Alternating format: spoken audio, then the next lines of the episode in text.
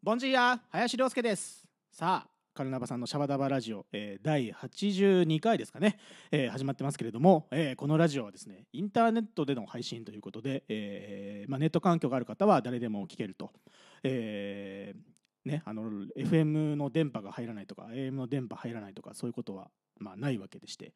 最近はねそのいわゆるラジオ局もあのラジコとか、えー、そういうサービスを使ってねエリアフリーになったりもしてますけれども、はい、そんなねおかげさまでですね、えー、我がホームタウンのね、えー、香川県での聴取率が 高いらしいという情報を 聞いております。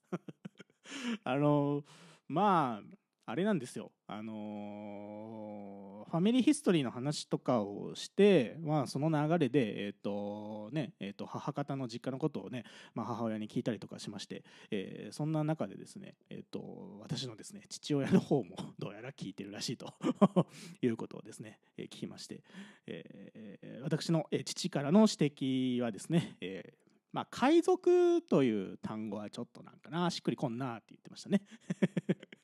あの昔は何、えー、て言うんですか？そういう村上水軍っていうあのねあの、まあ、戦国時代とかなんですかね、まあ、これもちょっとまたうろ覚え言ってますからあの違ったら、えー、指摘してほしいんですけれども、えー、あのなんか水軍とかねなんかそういうイメージの方がまあ合うんじゃないかというね、はいえー、父親からの指摘がありました。はいえー、僕のルーツは海賊ではなく水軍だということですね。はいそんなそんな場合じゃないんですよ。そんな場合じゃない。こんな話をしてる場合じゃなくてですね。えー、2週連続で、えー、浅見くんを呼んでお話ししたいと思います。そんでですねあのー、まあもう言いましょう。あのー、そのゲストパーソナリティ迎えてのトークはもう取り終えております。はい。それでですねもっぱらの話題はですねソウルミュージックの話題をしておりまして、えー、何を隠そうですね。私も浅見くんもあのメイキング・オブ・モータウンというですね、えー、映画を見まして、うん、モータウンっていうのはあの、えー、アメリカのデトロイトですね。デトロイトのことを、まあ、当時1950年代後半から60年代ぐらいにかけてあの自動車産業で非常にデトロイトは、えー、栄えてですねまあ、通称、まあ、自動車の街という意味でしょうかね。モータータウン、まあ、略してモータウンというふうに、まあ、愛称がついてる。そんなですね、えー、デトロイトの街の、えー、モータウンの、えーまあ、あるレーベルというんですかね。レコード会社というのか、えー、モータウンレコードというのが、まあ、ありまして、えー、その音楽のことをもう何て言うんですかね、えー、もうモータウンサウンドという一つのソウルミュージックの、まあ、ジャンル分けになってもいいぐらいの一つのまあムーブメントになっておりましてですね。まあそのモータウンレコードのまあ社長ベリー・ゴーディーさんとかですね、まあ、副社長はあのミラクルズのスモーキー・ロビンソンさんとか、え、そのような方たちを中心に、まあ、アーティストさんも出てきたりもっと裏方チームっていうんですかね。営業の人作曲家チーム演奏チーム、うん、えー、アーティストを育てる人たちというかマネージャーみたいな人もいれば秘書みたいな人もいるし、えー、そんないろんな人たちモータウンに関わるいろんな人たちの話を、まあ、まとめたというか、まあ、そういう「メイキング・オブ・モータウン」という映画、えー、ちょうどね浅見君が見て見てきたところにね、え、ちょっとラジオ撮ろうぜと言って、え、そんなほやほやトークを、まあ、してるわけなんですよね。でですねまあ、2週ぶち抜きなんですけれどもなんとまあ特に2週目はもう、えー、もうね 話足りなくて本当にロングトークしちゃったので、えー、もう本当にちょっと覚悟してくださいという感じなんですけど。ということでまあ、えー、今週はまあ割とコンパクトにまとまってたらいいなと思いますがどうなりますか？分かりませんが、えー、まあね久しぶりにこう、えー、カルナバケーションでもねバンドですから。まっとうにちょっと音楽の話をしたいということですね、えー、それでは元気に始めていきましょう。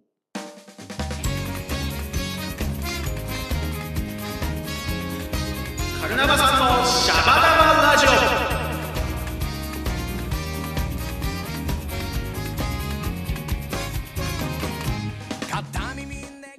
さあ今週も始まりました。バンドメンバーが好き勝手にトークするカルナバさんのシャバダバラジオ。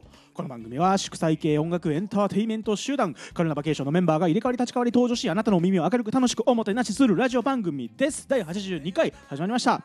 さああのですね、あさみくんが、えー来て、えーモータウンのね、えー音楽の話をたっぷりしたいので、えーちょっと知らない方のためになんとなく説明しといた方がいいんですよね。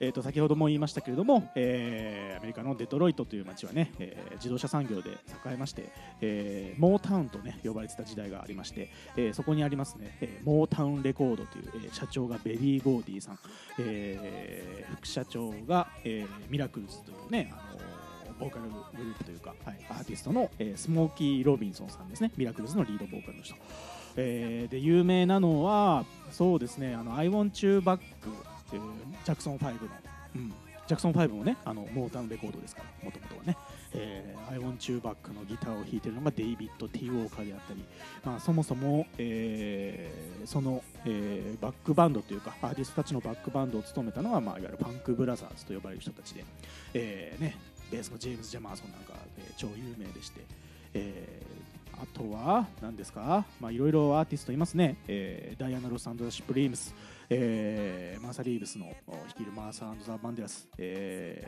ーテンプテーションズ、フォートップス、えースティービー・ワンダー、えーまあ、先ほども言いましたジャクソン5もそうですし、えーメアリー・ウェルズとか、えーあとは、えーいろいろアーティストいますけれどもなんか言ってないのもいそうですけれども、まあ、本当にね、あのー一つの、まあ、ブラックミュージックというかブラックカルチャーの、まあ、代表をするう一ジャンルうもうモータウンサウンドと呼ばれるうまあ、文化ですよね、うん。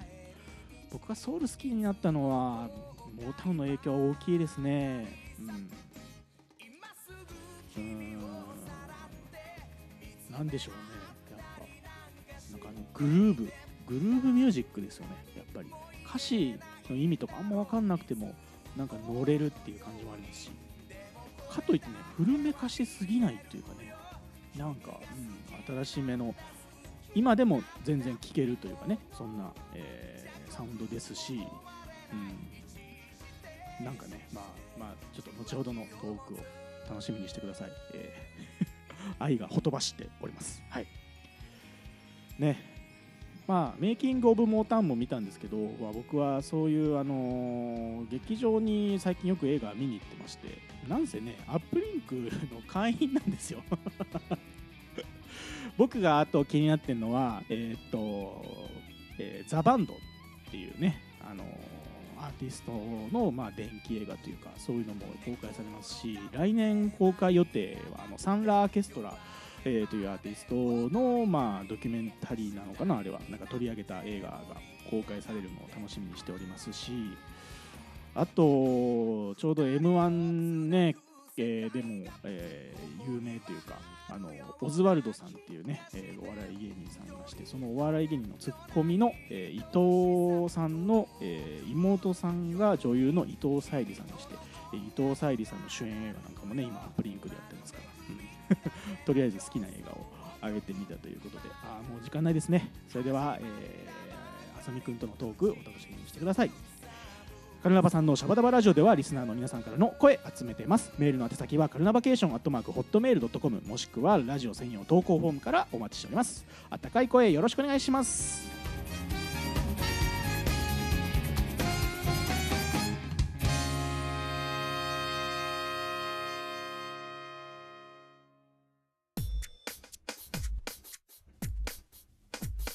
ルナバさんのシャバダバラジオ。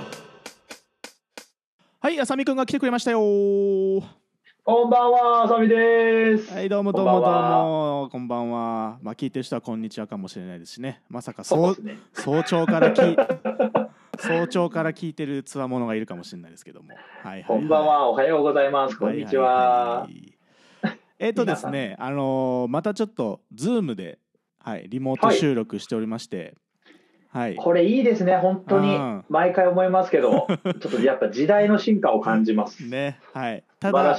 ただやっぱりそのねデジタルにつきものなもう原因不明のノイズというかね。あの電気。あれはもう、え、永遠に取れないんですかね、いやもうね。わか。んない。どうやってももうぼ 僕が解決するような感じじゃないのでもうもうごめんなさいっていうことでお許しください まあ、あるものだとちょっともう思っていただいて。はいすいません。なんかたたまにこう、おわーんってなったりあの バチャッバチャッバチャッってなったりするんですけども。はい。マジで、マジでなんでなんだろうな。うんね解明したいですね、ちょっとね。解明したこれ解明したらあれよ。もう業界からあのもう称賛の嵐が。どこの、どこの業界なんですか、それ。いやわかんない。ねいやリモートレッスンとかねズームで、ね、あーやってる人もいるかもしれないしうん確かにね。はい今のじご時世ね。そうなんですよね。はいうんえー、ズームの技術的解決方法をお待ちしております。メールの宛先は、カルナバケーションアットメール、アットホットメールドットコムまでですね。はい。あれ、そんな番組だった 気分です、気分。うん。気分ね。はい。あのーまあ、もうね、この話しすぎてるからあんましないって決めてる割にはいつもしちゃうんですけど、やっぱりこのファミリーヒストリーですね。はい。なんか聞きましたよ。なんかハマってるんですって？そうハマってる僕のあのおじいさんのおじいさんが、まあ、そもそもそれは林家ではなく、えー道延家っていう母方なんですけどとかそういう話をして、はいはいはい。でそれで香川県のあの小木島の港を開いたんですとかなんかそういう話をねしてるわけですよ。うん。うんだからそのメンバーのねあの、はいはい。お家のルーツというかそういうのがはいはい。うん、気になってまして浅見くんちのそのの、浅見？浅い浅見見るっていうこの漢字から地形的なことがあんまり想像できないですしね。それをちょっとそうですよね。まあ、正直な話、うん。僕一切知らないです。あなるほど、そういう話をね、うん。両親としたことがないですね。うん、まあ普通はねしないですよね。俺もこんなラジオのきっかけないと聞かなかったこといっぱいありますよ。本当に本当に。34まあ年の真実を急に 実家実家でれた。実家に聞いたりして本当に。えー、みたいな。でもどうなんだろう。でも埼玉、まあ僕埼玉出身なんですけどう、ん。の方だと、やっぱりその、なんだ、僕の住んでる地区では、うん。えっ、と、浅見という名字が、うん。あの、まあ普通にやっぱり多い、あそうなのね。はいはいあはい。るんですよね。うん。で、まあもちろん、その、まあ、うちの地元だけじゃなくて全国に、うんあのあるとは思うんですけど、ううんうんちの地域というか、その地元の方は、やっぱりある程度いたみたいですよ、話を。それぐらいの話は、なるほどねなんとなくしたことあるんですけど。その地域に多いから何かしらでもそういう地形的なうんねなんか由来とかあるかもしれないですね。うんあるかもしれないですね。ちょっ朝と調べるか、浅見。深い浅いの浅いにうん、普通に見るですね。深見さんとかっていいんだっけ、深見さんは同級生とかでうん。聞いたことないですね。おー。浅見っていうのは僕あの予備校の時に受けてた数学の先生が確か浅見先生っていう人がいたかなっていう、へー。うん、男の人ですか？男性の人でしたね。えー。はい、関係者かな遠い親戚かもしれない。遠い親戚かもしれないね。これよくあるんだけど名字一緒だったら遠い親戚かもってね その全然関係ないことの多いからね、いや、本当そうですよね。うん全然関係ない時の方うん林とか村田とか田中とかはもう特にね あの上位か数的には上位の方だと思いますからねそんなこと言い出したらもう全国に関係者がいることになりますね。そうそうそうそうすごい。ねえなんかね佐藤さんでも。鈴鈴木さんの話とかもありますしねなんかね。うん、でも、それ辿ってったらどうなるんでしょうね。うん、そのそれぞれを。それぞれをね。だじ鈴木、佐藤、田中、うん。なんかどっかに行き着くのかな。まあだから全然関係なくそのなんていうんですか？一般的にというか普遍的にその田んぼの真ん中の方に住んでるから田中とかだとしたらその田んぼっていうのはまあ全国あるからなんかそういう全くねルーツ関係なくてもも偶発的に田中が急に同時多発的に。生まれるうん名字ができるっていうのはあるかもしれないけどね。そっか。うんそういうのが多いのかな、うん。ちょっとでも面白いですね、それを考えていくと、こういう辿っていね面白いんですよ。もう文化文化人類学みたいなね話ですからね。確かに、学者レベルな考えに入っていきますからね。い。やねもうこんな話してるともうフィールドワークしかねない勢いですから。危ないですよ、うんね。野外、野外ロケ、うん。一人野外ロケ、そう。いや違うんですよ浅見くん。これ何ですか？このトークはあのジャブでよかったの。本当に。ジャブでよかったんですか？ジャブでよかったの。もうねこの話じゃなくてあの話をしたい。なんならさっき僕はあのはいはい。あれです。もう冒頭で振っておりますけれども、あはの映画「メイキング・オブ・モータウン」とい。いうね、はい。まあ、映画タイトルがありましてこれ浅見くん見たそうで。見ましたね。しかも見立て見立てほやほやだそうで。見立てほやほやの収録ですね。僕は数日前に見ましたけどね。はい。いやー、面白かったですね。ね。モータウン、うん。あのまず、モータウンというのは、まあ、はい。聞いてる皆さん、知らない方もいると思うので、うん、もしかしたらあのえオープニングで説明してるかもしんないですけれども、あまあ、改めて言いますと、モータウンっていうのはもともとモータータウンが文字ってモータウンってなったと、はいはいはい。うん。でモータータウンといえばまあアメリカのデトロイトですよね、うんうんはい、うんデトロイトという街です。モータウン。まさにですね。うん、でここはあの自動車産業で1950年代後半から60年代うんうんうん。70年代ぐらいに、あのまあ急成長を遂げた、はい。こ工業都市ですよね、うん、デトロイト。で、まあ、そこに、まあ、だから労働者だから、えー、とアフロアメリカンの人たちとかも人種的にはまあいっぱいいて。でそのその人たちの、まあ、音楽文化っていうのを一つこう、まあ、まとめ上げて世に発信したのがそのモータウンレコードっていうね、はいははいいはい。まあ、レーベル、まあ、一つのジャンルみたいになってますそう。ジャンルになるんですよ。もともとはね、うんレコード会社でレーベルなんだけどもそのサウンドがまあもちろんねあの知ってる人は知ってますし知らない人でもあこの人たちモータウンなのっていうぐらい有名な人たちいっぱいいて一つのジャンルになると。うんそうですモーね。タウンというソウルミュージックの一つのジャンルと言ってもいいね、うんうんうんモータウンサウンドって言いますしね、うん言いますようね。ん、例えばどんな人とか有名ですか？浅見くん好きな人、例えば、うん。えーまあでも一番やっぱり僕のうん。初めて知ったうん、のはやっぱスティービーじゃないかな。スティービー・ワンダー。ね。はいあはい。んかな、うん。個人的には。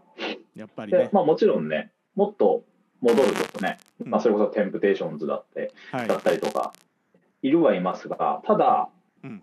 あのー聞くようになったのはやっぱ結構後ですよね。日本で有名、うん、僕が生きてる、あ、生きてる頃っておかしいけど、僕が多分初めて知ったのは、多分スティービーじゃないかな。うん、まあ、うん。そうだねソロアーティストとしてはスティービーかなり有名ですでモータウンそう、日本でもね、聞いてる人はたくさん、ううんん、いるし。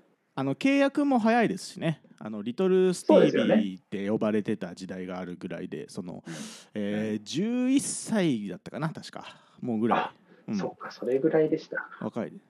まあそういうそのなんていうんですか？あの若い時期に契約した小さい頃から契約したという意味では、まあちょっと時代は少し後になるんだけど数年後になるんだけど、かの有名なね、えーマイケル・ジャクソンのいたジャクソン5もモータウンのアーティストでしたね。まさにですね。ううんん見ましたか？あのオーディション映像。いやオーディション映画を見ましたよ。もう天才ですね。あれはもう、うんあ、すごいですね。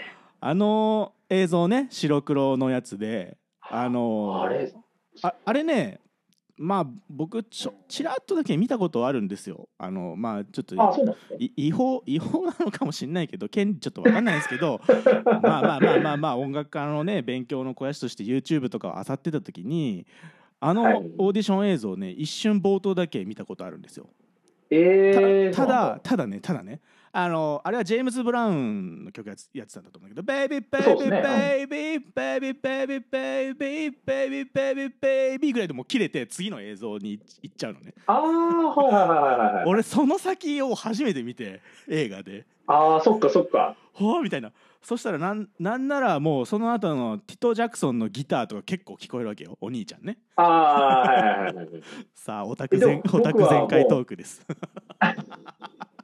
僕はもうあの映像自体が、うん。ああいうオーディションの映像自体が残ってるんだっていうのを普通にびっくりしました。ああそう。初めて見た。単純に、いや、初めて、本当に初めて見たいやそしたらから、感動ですよねあれはね。いや、すごい、こんなんあるんだって思って。もうそしてやっぱり天才なんだって。そう。っあれだから12歳とか11歳ですよね。うん。てことですもんね。うん、あれあれですよ。あの もうムーンウォークしとるやんけって。うんそうですね。もうやってますよね。やっとるやんけって思うよね。やばいいやー、面白い。うん。あの映像を見れるのは面白いですいね。やー。はい。ぜひあのジャクソン5マイケル・ジャクソン。好きな方はもちろんまあ見てると思いますしちょっと興味がある人はもうそれ目当てに見に行ってもいいぐらいだよね。ううん。ん、で割とやっぱこのモータウンサウンドってうん。こう、なんていうのかな。今の、うん。えっ、とポップスとか日本に以外にも、うん。結構ね通じる部分がかなりありますよね。うん。コーラス、まあ、歌の感じのポップさだったり、うん。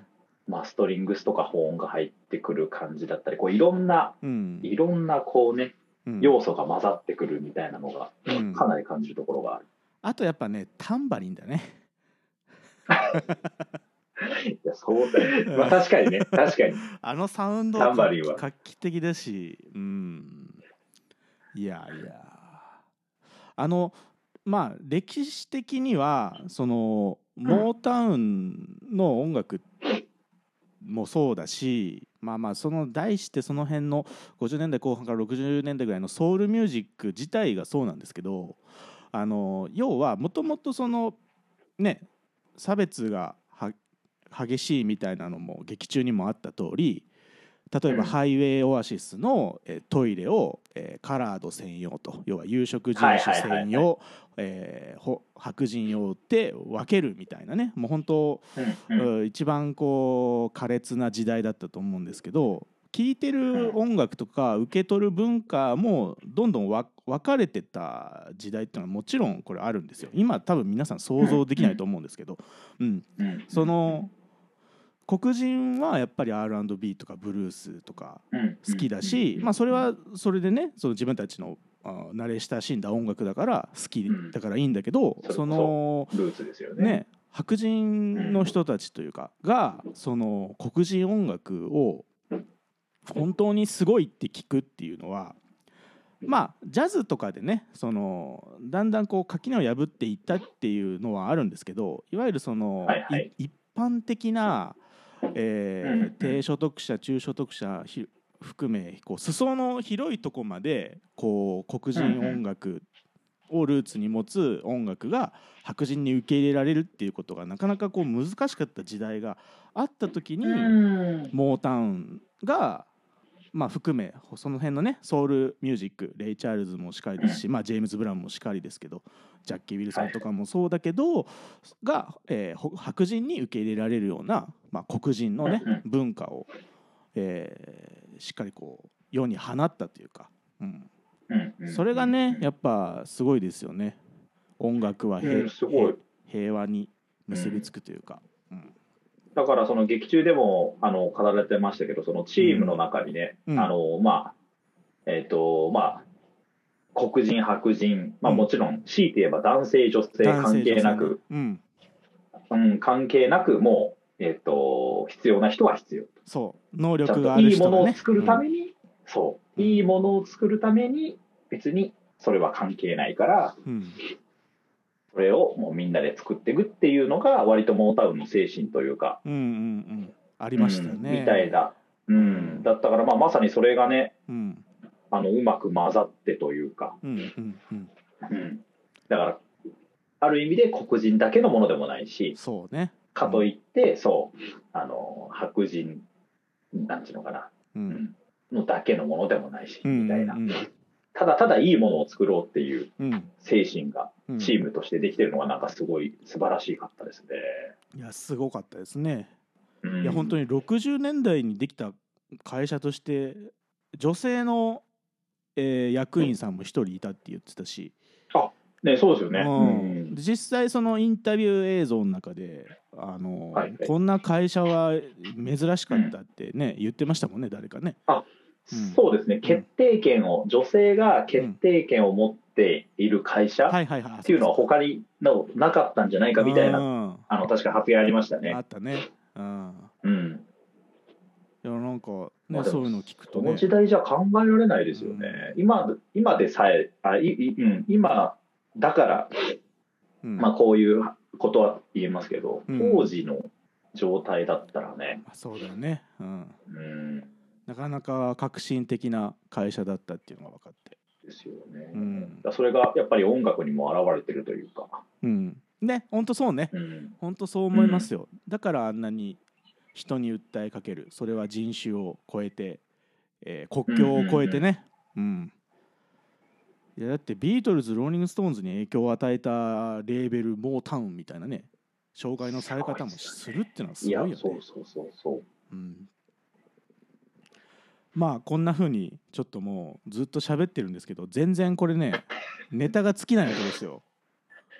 これだって、うんまだぜあの大体の概要しそうかそうそうそう話してないですから。概要ですから、全体の。うんあのなるべくこう細かい話に踏み込まないように そうそうですよね、しており。まして。というのもですねあのまあ浅見くんは11月のちょっと1週目あのお休みしてもらったのでまあそのはい。代わりに今第5週に配信してるわけですね。でそ,、はいそしたら12月の1週目もまあ浅見くんなので要はね浅見くん2週連続なんですよラジオよっしゃ、話せるぜ。話せるぜ。2週連続ぶち抜きでモータウンの話をします。ということでぶち抜きもぶち抜き。そうなんですはい。ということでですね、えー今週は前編ということで、えー今週はこの辺で大体終わりに向かおうと思っておりまして、えーこのはい あいや面白いよね面白い。このトークの続きね「メイキング・オブ・モータウン」映画の、えー話はえー次週にも持ち越しでちょっとやりますので、今週は、はい。えーまだまだ話したいないわけなんですけれどもお時間となってしまいました、はいということで進めさせていただいております。はいはい。シャバダバラジオでは皆さんからの声集めております。メールお待ちしております。お待ちしてます。えーエンディング曲はカルナバケーションできっとあなたはをお送りしております。はい、それではここでお知らせです。えーカルナバケーション公式通販サイトフェイラジカルナバは好評受付中。今まで買い逃していたグッズなどもあるかもよ。カルナバケーション公式ウェブサイトのグッズのところからぜひ見ていってくださいね。はい、今年のフライデーワンマンライブはえー12月2日水曜日と12月20日日曜日残すところあと2回となっております。えー両方ともはい7時スタートです。はいはいぜひ来てくださいね。はい。いやーちょっとね、い、や浅見くんは特に見立てほやほやだから、ー、そうですね。見立てほやほやなので、俺でも。本当に途中メモ取りたくなったもん。これこれ。あそう俺も思った。だからなんかこうやっぱり映画館というかねあのーあんまり音とかねそうやっぱり気にそうあのー立っちゃいけないから、うん。まあ暗いしね。ノート取り出して、うん。そうあの時系列とかこう名前とかちょっとメモしておきたかったですよね、うん、まあねそういう人のためにねソフト化とかねぜひ希望したいですね、いやあれはもう一回見たい、いうん、あのすすぐ出してほしい。すぐ。やすぐ出しとく 聞いてますか？メイキングオブモータウンおの関係者の人聞いてますか？届くかなこれ。これ届くかな今あのササバンナの八木さんの「ブラジルの人聞いてますか?」のテンションでちょっと言ってしまいました。ことを。そのテンションだったの？ことをここにお詫びします。分かんなかったわ、はい、えー勝手はい。勝手にネタをパクってすみませんでした。い 本や当好きですね。本当それぐらいもうアホみたいにちょっとテンションが上がってるわけですよ。うん。楽しかったです。ねえ。まあ俺見たの数日前なんだけど 熱冷めやらぬ。そう浅見くんが見たっていう話を聞いてちょっともうふわーってこう いやー、でも見に行ってよかったですね。うんあのまだの方はね、えーアップリンク渋谷とかはまだ見れると思いますので、えーメイキングオブモータウンでぜひ検索してください。ほい。はいということでお時間です。本日のお相手はサックスのリンリンこと林亮介とはい。浅見拓也でお送りしました。ははいそれではまた次回お会いしましょう。ーい。チャオチャオ逃さないようにときめいていた自分信じてよきっときっとあなたは今よりもっとあなたらしく